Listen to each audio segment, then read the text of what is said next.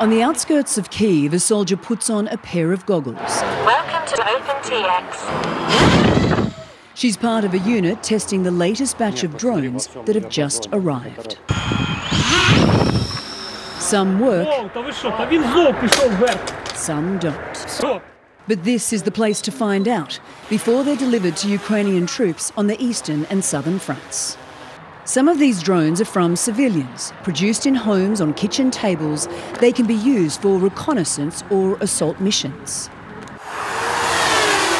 Drones have become a critical component of this war and are absolutely essential to every single Ukrainian unit on the front line. And while civilians are working with private companies and the military to produce as many drones as possible, these soldiers say there are not nearly enough. As Russia's full scale invasion approaches a second year, there is now a critical shortage of drones. China's decision to shut down exports of parts, citing national security concerns, is part of the problem.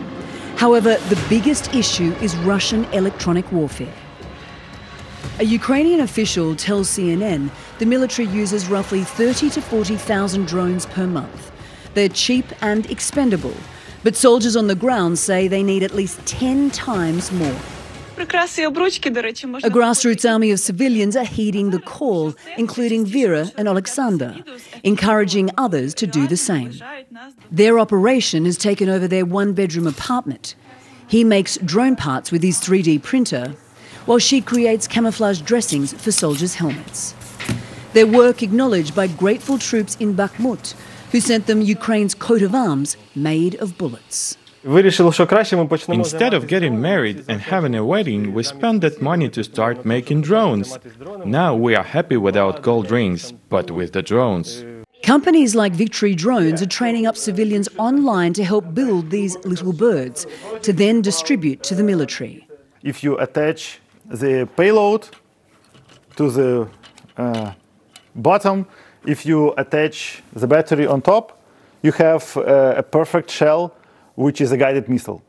Volunteer and soldier Gennady says to compete with Russia's industrial output, Ukraine must innovate or there will be no future. He's already lost his best friend, seen here in this video singing lullabies to their children.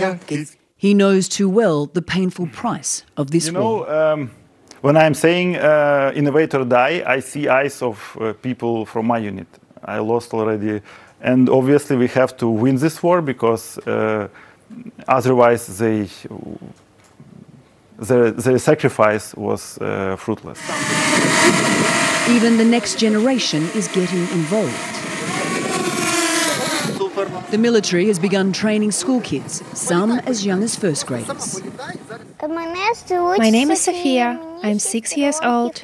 I like flying drones and protecting the country. And there are even plans to make this part of the nation's education system. Anna Coren, CNN, Kyiv.